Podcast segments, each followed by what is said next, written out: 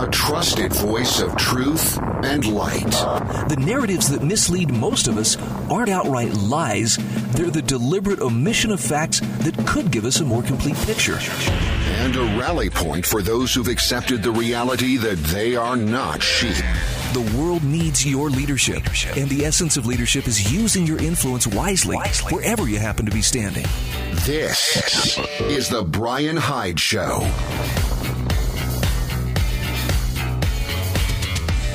All right, let's get this thing going. By the way, phones are open 801 331 8113. If you are catching the live broadcast, you can be a part of the discussion, and I hope you will. 801 331 8113.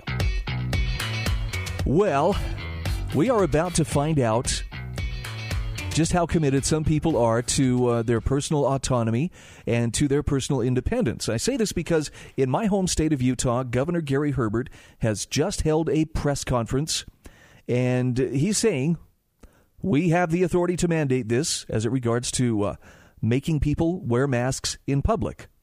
However, he says at this time I choose not to make it a mandate. Governor Herbert says, I am going to give the people of Utah the chance to show the kind of people they are. That it's time to say, for the good of the whole, we're going to comply voluntarily to wear face masks. Now, you're probably wondering, okay, so what, what's the deal? You're going to go off on him here? Um, I do disagree with the governor that, uh, yeah, you have the authority to mandate that people wear masks. I, I think you're probably going to claim the authority, just like you claimed the authority to tell businesses you're essential, you're not essential, or to tell people stay home or don't gather in groups larger than this. But I think it's pretend authority. I think you I how can I say this nicely? I think you're bluffing. I don't believe that the people of Utah have given you that authority. I don't think it's expressly delegated to you. And unless their legislature passes a law as the lawmaking body, it probably ought not be treated like some kind of a, you know, lawful edict and should be enforced like any other law. I think about some of the, the edicts that came out requiring businesses to shut down, requiring people to distance into, you know, to not gather in groups so large. The wording was very careful. It was intended to convey that, oh, yeah, yeah, yeah, this is official. Boy, you better do what we say or else. But it never came right out and said, this is the law. Can you see the difference? It, it's it's written in a way or it's stated in a way to make it sound like, wow, you have to do this. There is no wiggle room. But in reality, that's someone who does not have legitimate authority telling you to do it. Now, this is beside the point of whether, well, but Brian, masks save lives. I understand there are differing schools of thought on this. All I'm saying is, let's not get caught up in the fear of, well, you know, COVID cases are here. I understand that. Cases are higher, testing has been higher, uh, deaths are lower, hospitalizations, I, I don't believe, have gone off the charts either. So let's ask ourselves is it proper for government to mandate this sort of thing? I was just looking at uh, KSL Television's Twitter account where they had posted this uh, statement from Herbert. We have the authority to mandate this, but I'm going to give you a chance to do the right thing on your own and show what kind of people you are. Listen to a couple of these replies. One of them says, No, buddy, listen. You have given people the chance. They are not doing it. You've given them multiple chances over the course of months. They are not doing it, and they won't until you tell them they have to. And by the way, that's one of the more reasonable responses. Here's another one. I think the people of Utah have shown exactly who they are. How many chances are we going to give these people? It's clear they don't give a damn for anyone but themselves. It's crazy what this is bringing out. If you have to mandate it, you're not making the case to the people that it is necessary. Do you understand that? And for those who are wearing masks, look, if it makes you feel safer, if it makes you feel like I'm doing, you know, what is in the interest of my health or other people's health, then I say do it. Here's the thing. Um, Jon Miltimore, a writer and one of the senior editors for Fee.com, he says, look, if, if you go to a store and they say, look, put on the mask or you can't come in here, he says, really, this is the thing you should do. Either put on the mask or take your business elsewhere. Don't cause a scene. Don't sit there and yell at him. Don't, you know, I've talked to my lawyer and whatnot. You can stand up for yourself and you can stand up for your independence without having a fit and becoming Alex Jones and screaming at people and making a scene. And yeah, you may have to swallow your pride and walk away saying, well, I'm not going to be able to shop here. But it's their property, it's their business, it's their rules. That's the grown up thing to do. Or you could put on the mask and go about your business. All right, let's go to the phone. 801 331 8113. Hi, welcome to the show. Hello, Brian. Thank you for taking my call. How are you?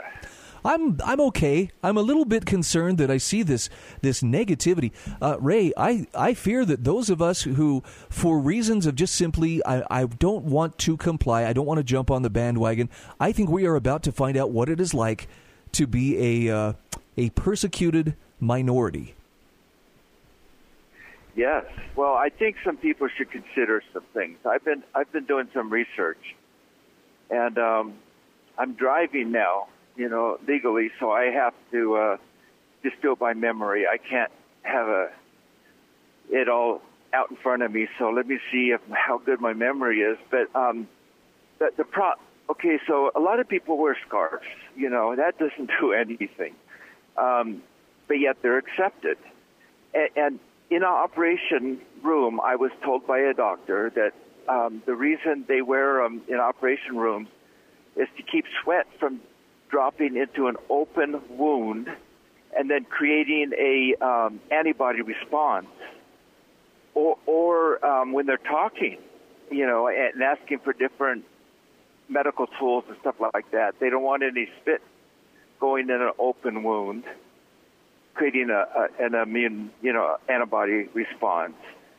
I think um, I think in an operating theater where they're trying to create a sterile field, that uh, the this this is something that's totally understandable. But we're not all walking around with open wounds, and we're not all doing surgery.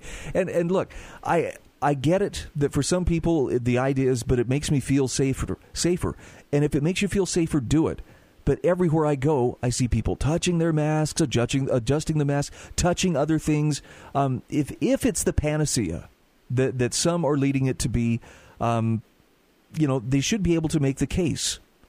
But right That's now, there, there are a lot there are a lot of people who are saying, "I don't think it is," and I think it's their right to say, "Then then I'm not going to wear it." Yes, and they also have a plastic shield over their their face. Yep, and, and that also helps um, blocks some out, and it also helps them prevent them from uh, touching their mask. You know, because we we put our credit cards into the machine and we push the buttons, and and every person does that, and they're not cleaned, and, and the virus stays on some surface a long time, and we're opening doors and we're doing different things. So, and a lot of people reuse the mask. You know, and, and so if you're touching the mask, reusing them a lot, I mean, they're they're not as effective as a lot of people think. Right. I, here's here's the bottom line, Ray. I really think that what it comes down to is people have got to stop waiting for someone to tell them what to do. Yes. Yes. I, I mean, I've got a mask handy. You know, if I'm sick, I don't go outdoors. And if I get a little desert dry throat or something, you know, I have water to, you know, but I quickly put a mask on if I feel I'm going to cough, you know, and, and um, I do the distancing, you know, but I, I just think, I, I think we're being a lot of blind sheep and, and that, you know, there isn't blind, double blind studies proving that all these things work. I think political agenda here and maybe even a profit agenda here. And I don't like being used. I don't like being deceived. I like using my intelligence to know, you know, how a good way to protect my family, my friends. I I don't want to be, you know, um, I I don't want to be doing things that hurts people. On the other hand. I don't want to be doing things that hurt myself or just turn me into a blind sheep. You know, They're good. Um, well said. Well said. And and I I'm not telling anybody. I hope this is clear. Just because I have the, I've made the choice that uh, I prefer not to wear a mask. I'm not telling you you shouldn't wear one either. But uh, for me, it's it's something more than a matter of health. Back to the phone caller. Welcome to the show. Hey, Brian, Sam calling. How are you? Sam, I am well. We're going to go to break here in a few seconds, so I, I want you to stick around if you can. I, I want to get your take on this. Yeah, I can do that. Can I ask you quickly, though, before the music starts? Did Governor Gary Herbert do the right thing for the citizens of Utah by not making it a mandate, or did he drop the ball, in your opinion? Well, it should never be made a mandate, no matter where it is, whether it's Utah or wherever. Um, you know, one thing I I have a saying, Brian, and I'll leave you with this for the break. Okay. Don't go where the masses do, because you'll probably go over a cliff and kill yourself. There's a, there is a there's something to be said about lemmings here. I'll have to think about it. We'll come back. Sam will be with us when we return. This is the Brian Hyde Show. Please stay with us.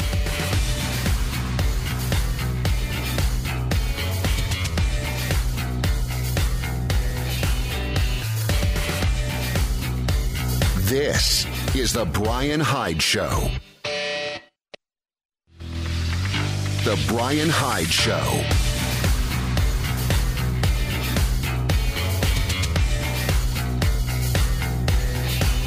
All right, welcome back to the show. I have, sorry, Sam, your name slipped my mind for a second there. My friend Sam call, calling me from Missouri today. All right, let's talk about this, Sam. I know that uh, you're not a fan of masks. I had to wear one yesterday for the first time, just uh, in in the course of uh, going out and taking care of some business. And uh, I got to say, after an hour and a half, I I'm no more closer to thinking, yeah, that wasn't so bad. It's a, it's a mild thing. I don't think I can wear a mask. Well, I'll tell you, uh, as I told you during the break, we're becoming a nation of lemmings, and uh, I always tell people that uh, if you go where the masses are, you'll probably fall over a cliff because um, the masses, you know, the Bible talks a lot about sheep, and no wonder they refer to, you know, sheep, you know, the people being like sheep, you know, because they all are so easily led astray. And this is a perfect case in point. Now, I will tell you one interesting thing. Um, uh, first of all, capitalize on what I said before I went into the, the break a while ago, and that is number one. Um, what I mean uh, by that is that the masses usually don't make the right decision in mass. Usually, it's an it's a minority that think outside the box that wind up making more carefully thought out decisions, and that's something that I think um, you know this is where we find ourselves today.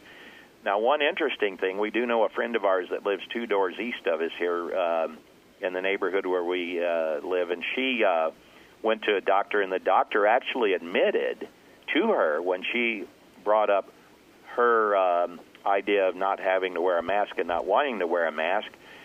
The doctor did admit that they do cut off oxygen. So there are some doctors that know what's going on. And I'm trying to get across to people if you have any kind of a condition, particularly if you have anything like seizures and stuff like that, you know, like epileptic seizures and stuff, you better jump on this and get the skids cleared so that you don't wind up caught up in this because that's all you need to do is have one of these things on and wind up in an epileptic seizure or something. So, right. Uh, right. Sam, thank you so much for your call. I, I, I have an article here I want to share. This was on the American Institute for Economic Research and it's titled "A Picture Is Worth Is Worse Rather Than a Thousand Words." Ramon Ramon P. DeGennaro is the author. And I know many of you have probably seen this meme. This is the first time I'd seen it, but it's a popular link circulating on the internet that shows the result of a demonstration. Dr. Richard Davis sneezed, sang, talked, and coughed into agar cultures wearing a standard surgical mask and then again using no mask. And the result is a pretty powerful image, and it's right there in the in the article itself. It shows you what you get. The cultures without the mask clearly show more microorganism growth. So the strongly worded conclusion from the post's author, wear a mask, that way lives will be saved. Now, Mr. DeGennaro says, okay, a picture's worth a thousand words, but a picture is not a good substitute for a thoughtful analysis. And he asks Does the image actually support the conclusion? Or even worse, is the image misleading, steering you to an incorrect conclusion? He says, Indeed, Dr. Davis's own conclusion of his demonstration is considerably less emphatic than the author's. Here's what Dr. Davis said A mask preventing your spit and breath from flying out of your mouth, even if it doesn't catch it all, will stop some spread of bacteria and likely virus. Now, there, there are a couple things that need to be emphasized here. It will stop the spread of some bacteria in this demonstration and likely virus not seen in this demonstration. In other words, the, the, the dishes, the cultures that you're seeing, do not show viral growth. They show purely bacterial growth. And why is this important? Because bacteria are much larger than viruses. So a test showing, well, the mask blocks bacteria doesn't actually give us any direct evidence that the mask would block COVID 19 or other viral infections like the flu. Now, that doesn't mean the demonstration is necessarily irrelevant for viral infections, but to inject a dramatic photo of bacterial cultures into the COVID 19 conversation, can we at least admit it's a little bit misleading at best? Masks may or may not be a good idea for you, but Captain Michael Doyle, the commanding officer of a coronavirus testing site, says the only mask that the CDC considers safe from you getting the coronavirus, the only way to actually prevent you from inhaling it, is the N95 mask. So, based on Captain Doyle's statement, should we not bother to wear a mask? Again, the author says masks may or may not be a good idea for you, but his statement is also potentially misleading. Although Captain Doyle is absolutely correct, he's discussing whether the mask protects the wearer. So perhaps we should consider those around us. Do you remember what we were taught even before we attended elementary school? Cover your face with a tissue or handkerchief when you cough or sneeze. So, returning to the sneeze image, a more informative demonstration of bacterial protection would be for Dr. Davis to compare a surgical mask with a simple handkerchief. Yet even that wouldn't give direct evidence of whether a mask protects either the wearer or others against a virus. Because the demonstration, after all, uses bacteria and not viruses. So Ramon P. DeGennaro says, look, the point is not whether you should wear a mask or even whether someone should be allowed to force you to use a mask. By now, enough credentialed sources have weighed in on both sides of the issue, and you can ostensibly find reputable sources to support your opinion. He says, rather, the point is that you should think about that evidence. What does a story, demonstration, or test really say? Does it support the stated conclusion or advice? Does it even bear on your question, or is it simply irrelevant? And I love his last point here. You can always find someone willing to tell you what to do. With so much evidence on both sides of a question, you do better to think for yourself. And I'm echoing that call today. Based on what I understand, and keeping in mind I'm not a microbiologist or I'm not an epidemiologist, my understanding is there are some potential good things, there are some positives that could come from wearing a mask. I also understand there could be some negatives. So my personal preference is I will not wear a mask unless I absolutely positively have to. Meaning I'm going to avoid going places and doing things that would, would require me to wear a mask. And that means that uh, maybe I'm going to be doing a lot less shopping. Who knows? Maybe it'll end up saving me money in the long run. But if you have seen evidence that makes you think, well, hey, I think that it is it's a good thing and that it will help me and maybe it will help others. See, here, here's the part that I'm rejecting. The idea that you have you can only show that you're a good person if you wear a mask. I'm sorry, but that to me sounds very manipulative. That sounds to me like this is some kind of a psyop, and the way that we can test who is on board, who has been assimilated by the Borg, is who is wearing a mask and who isn't. And those who aren't wearing the mask, are likely to find themselves targeted, ostracized, isolated, and hounded with peer pressure and with disapproval and anger until they finally bend the knee and do what they're supposed to. So you have a choice to make. And maybe I'm wrong for, for putting it in, in this sense. But there are people who are working very, very hard to, to gain compliance and they're using every tool that they can. They're using guilt. They're using anger. They're using shame. They're using everything. Think of the children. Think of grandma. But the harder they push for that compliance, the more my spidey sense says this is more than just about health. This is about seeing who is going to be obedient. And I will remind you, as others have said, obedience is not a virtue especially if you were being coerced into doing something against your better judgment. So I'm going to maintain my independence. And yes, my independence means I will not be wearing a mask. And some are going to see that as an act of open rebellion, which it is, against that need to force my compliance. Why would I do such a thing? Is it because I want to spread disease and destruction everywhere I go? No. Because I'm trying in my own small way to show that sometimes you have to swim against the crowd and against the current in order to stand for your freedom and in order to keep government properly limited and not be assimilated into the Borg.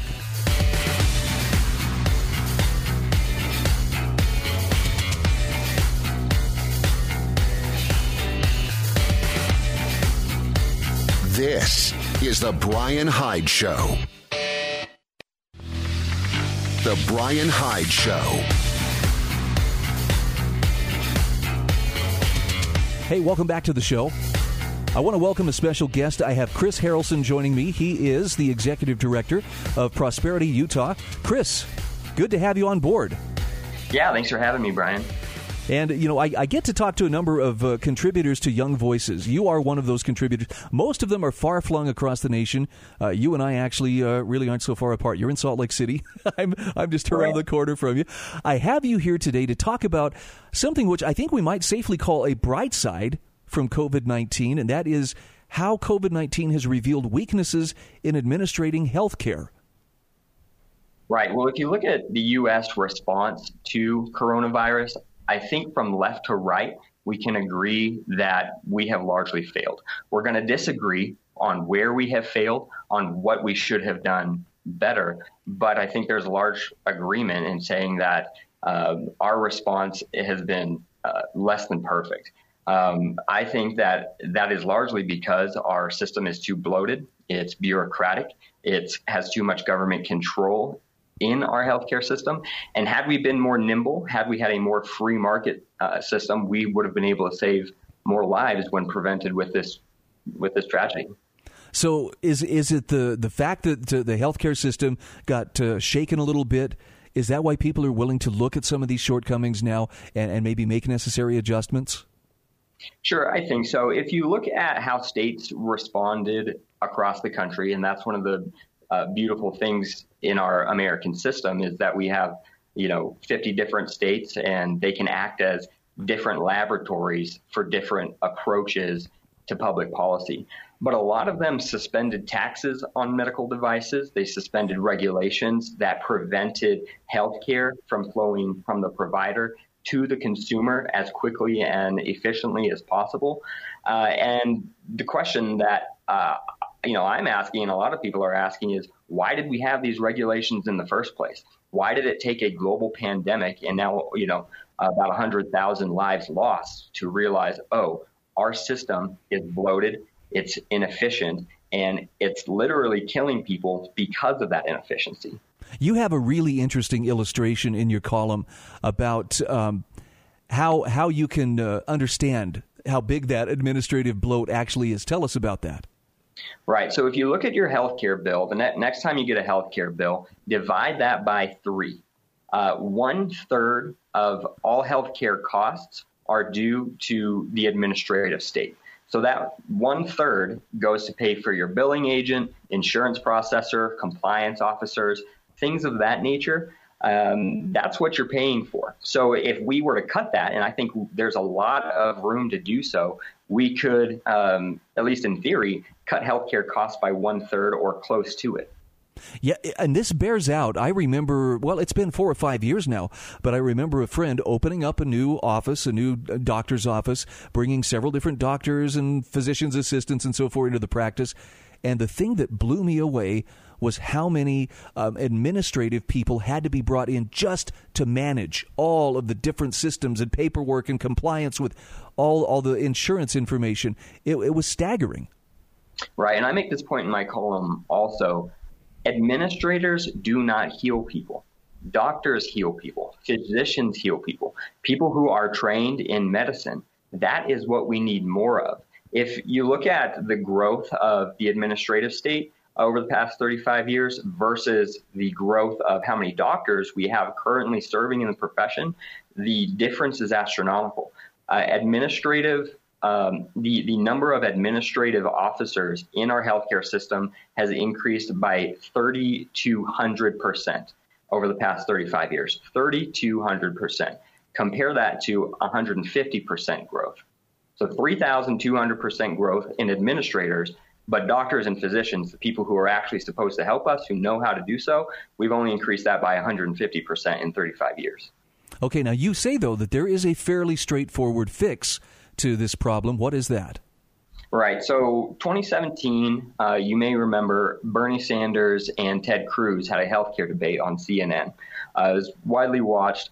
Uh, but one of the few things that they agreed on was that there's too much administrative bloat, uh, too many regulations in the system, ironically. I'm glad to hear Bernie Sanders agreeing there. Uh, Congress needs to take an immediate and a good hard look at where we can cut so that we reduce the number of compliance officers that we need in order for healthcare providers to just remain compliant. Uh, that would do a lot to decrease healthcare costs.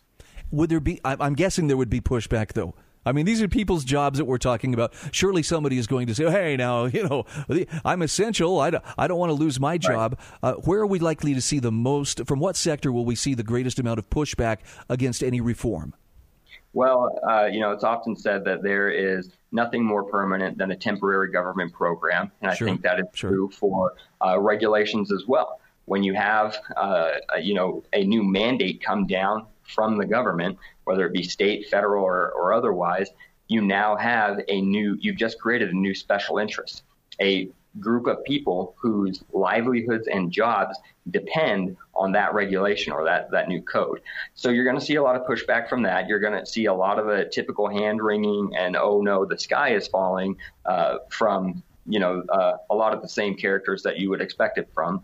And that's fine. We've got to overcome that. We have to anticipate that. You know, a big reason why I wrote this article is because the left is often talking about what their solution is to healthcare. They say the healthcare system is broken. Nobody disagrees with that. People look at their medical bill. They weren't expecting uh, those numbers to be so high, and they say, I can't pay this. What am I going to do? And they're right. Over 60% of bankruptcies in the United States, all bankruptcies, originate from healthcare costs, unexpected healthcare costs. 60% of bankruptcies. So, yes, our system is absolutely broken and it's far too expensive. But the left is out there talking every single day about what their solution is. We can do this differently. We can do that differently. But it means more government control in their mind. I don't hear uh, the, the free market side or the pro liberty side out there nearly as aggressively as the left is in saying, well, hold up. Yes, the system's broken, but we have a much better remedy than what you're providing. And I think that for those who, for those of us who favor capitalism and those of us who favor free markets, we have to be vocal. We have to say that we want to help people, that we love people, and that, yes, this is an injustice. We have the solution to fix it. Chris, talk to us about uh, those administrative barriers and, and how reducing them could expand the amount of care. What, give me some examples of, of what those administrative barriers look like and, and, and where they could come down. So, two quick and easy ones. The first one is expanding scope of practice. So, um, a nurse practitioner that is written in the code what they can and they cannot do. They're trained, they uh, have a lot of skills and expertise, and they could conceivably take on more work uh, that a, a, physician or a doctor uh, is now mandated to do, uh, but it doesn't have to be that way. So, allowing nurses to take on more um, you know, more responsibilities, and other medical professionals, physicians, assistants, et cetera. Uh, that is a legal regulatory change that we would have to make. Nine states this past session have considered changes uh, to expanding scope of practice to include Alabama, Florida, Georgia, Oregon, uh, a number of states. Um, so that's one quick fix that states could, can take right away. Um, the other one is certificate of need laws. They're aptly called CON laws.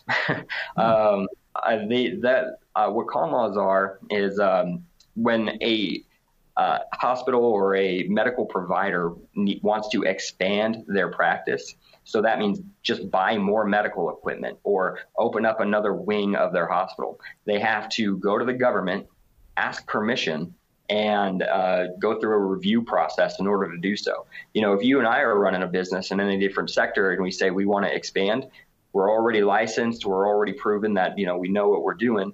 We go acquire the you know the capital to do so we make the investment and we're able to provide greater service to our consumers not the case in a lot of states 15 states so far have repealed their certificate of need laws um, and we have we have a long ways to go Okay, it's it's very refreshing to hear you talk about market-based solutions, and I I am wholeheartedly behind that. I think the market can answer a lot of these problems. Um, what is preventing, or is there anything preventing Congress from acting on this now? Well, what always prevents Congress from acting? It's a it's a question that we uh, ask ourselves often. No, um, other than political will and just uh, writing the bills and then moving them through the House, Senate, and onto the president's desk, they can start right now. Okay. Well, I hope I hope that they take your advice, and I hope they get on this quickly. I will have a link to your article in the show notes, which I'll, which I'll put up at lovingliberty.net, and I encourage everybody to take a look at it. Chris Harrelson, thank you so much for spending some of your valuable time with us today. I hope we get the chance to talk again soon. Of course, thank you, Brian. All right. We'll take a quick break. We'll pay a couple of bills. This is the Brian Hyde Show. We have much more to discuss. We'll be back just the other side of these commercial messages.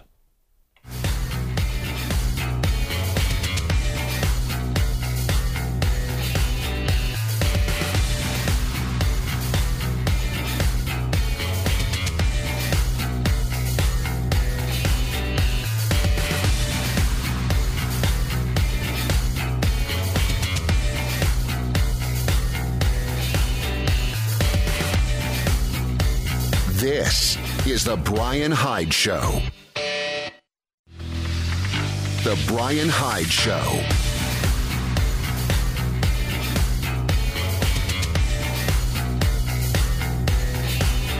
Hey, welcome back to the show. Lines are open 801 331 8113.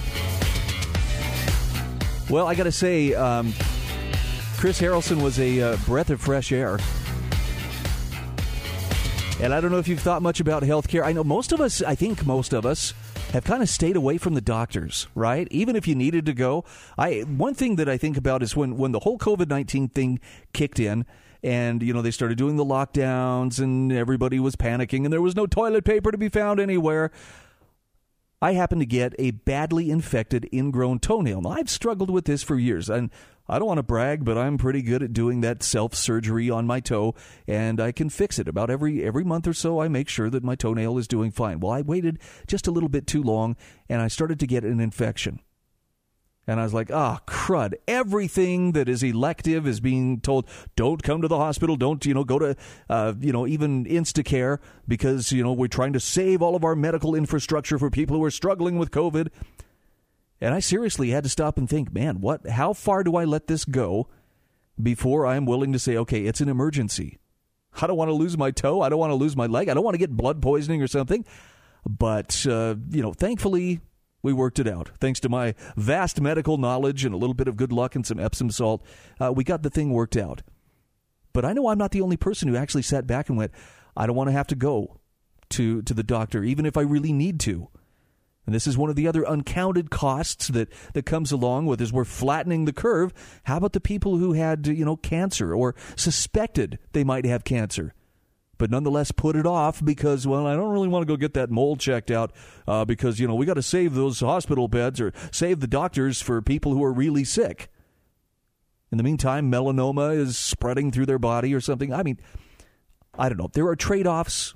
So I, I just I'm just saying that uh, the one size fits all approach really doesn't seem to work. But the people who are sitting in positions of authority seem very determined that one size fits all is how we have to do this. And I don't know if it's out of a sense of fairness or just out of a sense of that's how we can be sure that we're really in control. Now let's let's apply this to something that isn't even COVID-19. Let's talk about TikTok. I am old enough and uncool enough that I have never ever used TikTok. My kids know all about it, so if I want to get informed on it, I'll go to them. Hey, what, what can you tell me about TikTok? Well, apparently, the Trump administration has announced that it may follow India's lead and ban the TikTok app for Americans. Jeffrey Tucker has an article on the American Institute for Economic Research's website, AIER.org. and it's very interesting to read about. The the takeaway here isn't so much, uh, you know, uh, well, gee, you know, maybe maybe government should step in and save us again. It's more along the lines of: Is there anything that politics can't poison to the point that uh, that it ruins it for everybody? Jeff Tucker says, you know, as far as banning TikTok for Americans, he says there is some sense in this in which this seems inconceivable, rather. He says so far the protectionism frenzy on the part of the Trump administration has bypassed software products, at least until, after, until they went after Huawei, which at least offers a physical product. But TikTok is just pure digits. It's a platform that seems silly. Jeff Tucker says he could stand it for a couple of days only, but it actually has inspired tremendous artistic creativity among the young generation. Now, you couple that with a bunch of young people with time on their hands, like you have seen since the lockdowns, and the use of TikTok in the U.S. has exploded. Can't go to school, can't go to the park, can't hang at the mall. What else to do but dress up as a large fuzzy shark and filter a dance through a wacky mirror lens? No, it actually kind of makes sense. Jeff Tucker says the threat alone is all the talk among young people. And by the way, among the young people, there is nothing but outrage. Take away TikTok, and there will be riots all over America, starting in the living rooms and spilling out into the streets. If this administration is trying to court the youth vote, he says this is not the best way to go about it. And for that matter, parents have come to love this app because it keeps the kids busy with creative, harmless, and more or less clean fun. So, why would the administration want to ban TikTok? Well, it cites security concerns. Right? Aren't we supposed to regard China as an enemy? I think there are those within our government who definitely want to maintain that uh, that point of view. But TikTok denies the security des- security concerns, saying TikTok is led by an American CEO with hundreds of employees and key leaders across safety, security, product, and public policy here in the U.S. We have never provided user data to the Chinese government, nor would we do so if asked. End quote. So Jeff Tucker says more than likely the motivation to ban TikTok is purely political. In its dealings with China, the administration knows only one direction, and that is escalate its protectionist attacks, its slow march toward trade decoupling, its near daily rhetorical belligerence, its suggestions that the coronavirus is entirely China's fault, as if there had never been a new virus before, has fomented anti American feeling across the whole of China and has fed a kind of anti-Western paranoia in China, which has a history of that sort of thing. Tucker says this breakdown in diplomacy has lost the U.S. leverage, even as Beijing moves to scrap what's left of Hong Kong's independence. Yes, the U.S. bears some large measure of blame for this. Even more bizarre, the administration thinks that the way to deal with this might be to attack Hong Kong's special status. But to go after a playful app as a national security threat? That's an attack on the best thing about the new China its innovative and enterprising economy. Why is the U.S., which is supposed to be a beacon of freedom for the world, banning and blasting a privately owned company that American kids adore? Jeff Tucker says it's always struck me as odd how the new wave of American protectionism targets goods but not software and not services. With software, all apps live in the same store no matter what country they come from. When you download an app, do you ask the question, Am I buying American? Of course not. And that's the best feature of the app economy. It has thus far been free of nationalist politics. Changing that will be an enormous challenge that can only end in a loss of digital creativity and more escalation of international conflict and further push China toward an aggressive stance with its neighbors, if only to spite the Trump administration. It's all about bringing the poison of politics to a realm of innovation that has thus far been mostly and mercifully free of it. Jeffrey Tucker says once we have to ask a politician's permission to download a playful app, we are going further down the road than we've been on for the last several months a new frontier of political control at the expense of individual choice.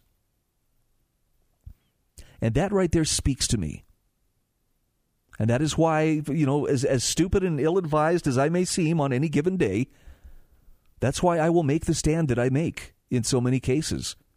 I'm willing to risk being unpopular. I'm willing to, to risk being a pariah of sorts, to be out of step with the rest of the crowd because I want to stand up for individual choice.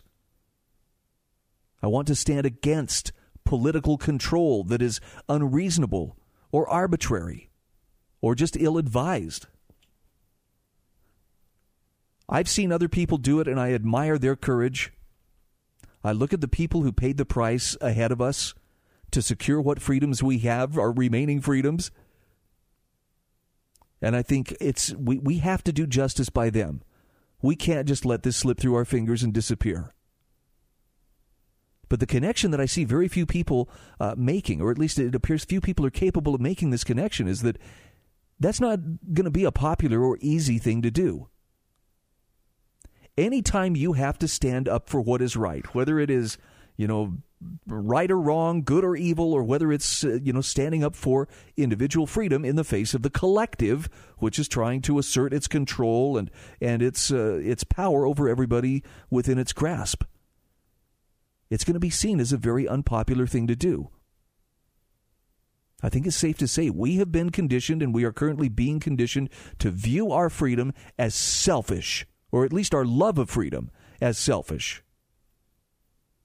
And if you stand up for and assert that, look, there are limits on what government should rightly do, there are limits to where people should be willing to step up and try to force somebody to do something. You're being selfish. You're the one who's being unreasonable.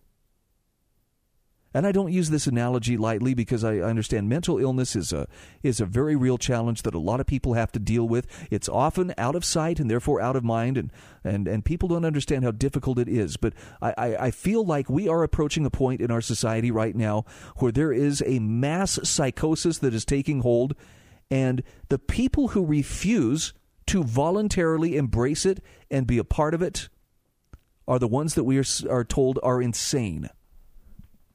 We're told that they are mentally ill or they should be treated as if they're mentally ill, when in reality, it's the masses that are exhibiting irrationality and a loss of touch with reality. Okay, I'm saying what I'm saying in love. If you feel like I just called you crazy or cuckoo or anything like that, I'm really not. But my stand will be for individual freedom let that be what it may. This is the Brian Hyde Show.